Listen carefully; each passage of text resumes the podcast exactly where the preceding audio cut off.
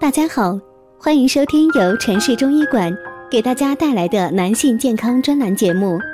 如果大家在两性生理方面有什么问题，可以添加我们中医馆健康专家陈老师的微信号：二五二六五六三二五，免费咨询。好了，现在由本栏目的主播为大家带来今天的节目。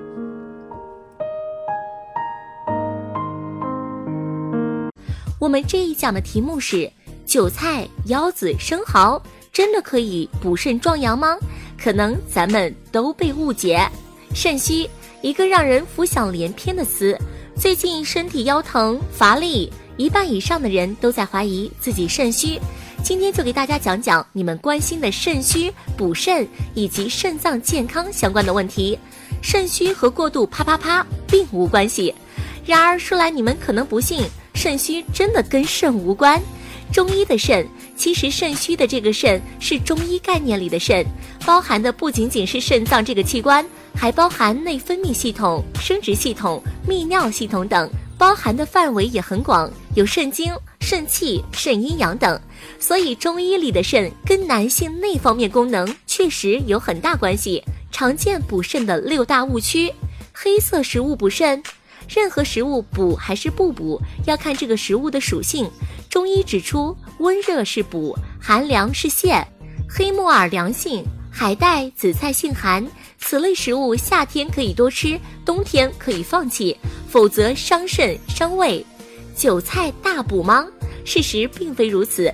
韭菜含有丰富的硫化合物，有一定的杀菌作用，有助于提高人体自身免疫力，还更利于拉粑粑。因为它富含膳食纤维，能刺激肠道蠕动。韭菜能补肾的这个观点并无强烈的营养依据，但韭菜的确是非常有价值的一种蔬菜。不过一次不要吃太多韭菜哦，最好控制在一顿一百至两百克，不能超过四百克。黑眼圈、耳鸣是肾虚表现，其实单纯的黑眼圈不是病态，长时间的劳累、失眠都会造成黑眼圈，与肾无关。耳鸣与全身的肾脏经脉有着千丝万缕的关系，出现耳鸣不仅仅指向肾的问题，应从心、肝、脾、肺、肾多方面找原因。一味的补肾只会加重肾的负担。冬季盲目补肾，不料补出急性肾衰竭。中药包经醋浸泡后加热，放在患者两个肾区。用大功率的离子导入仪将中药大分子直接送达肾区，从而改善肾脏的微循环。中药结肠排毒治疗，将中药熬好的药液通过专用的肠结排毒机，直接从患者肛门注入，进行保留灌肠，将患者多余的肌酐代谢出来。好的，朋友们，今天的节目就到这里啦。喜欢的朋友可以点赞和评论留言。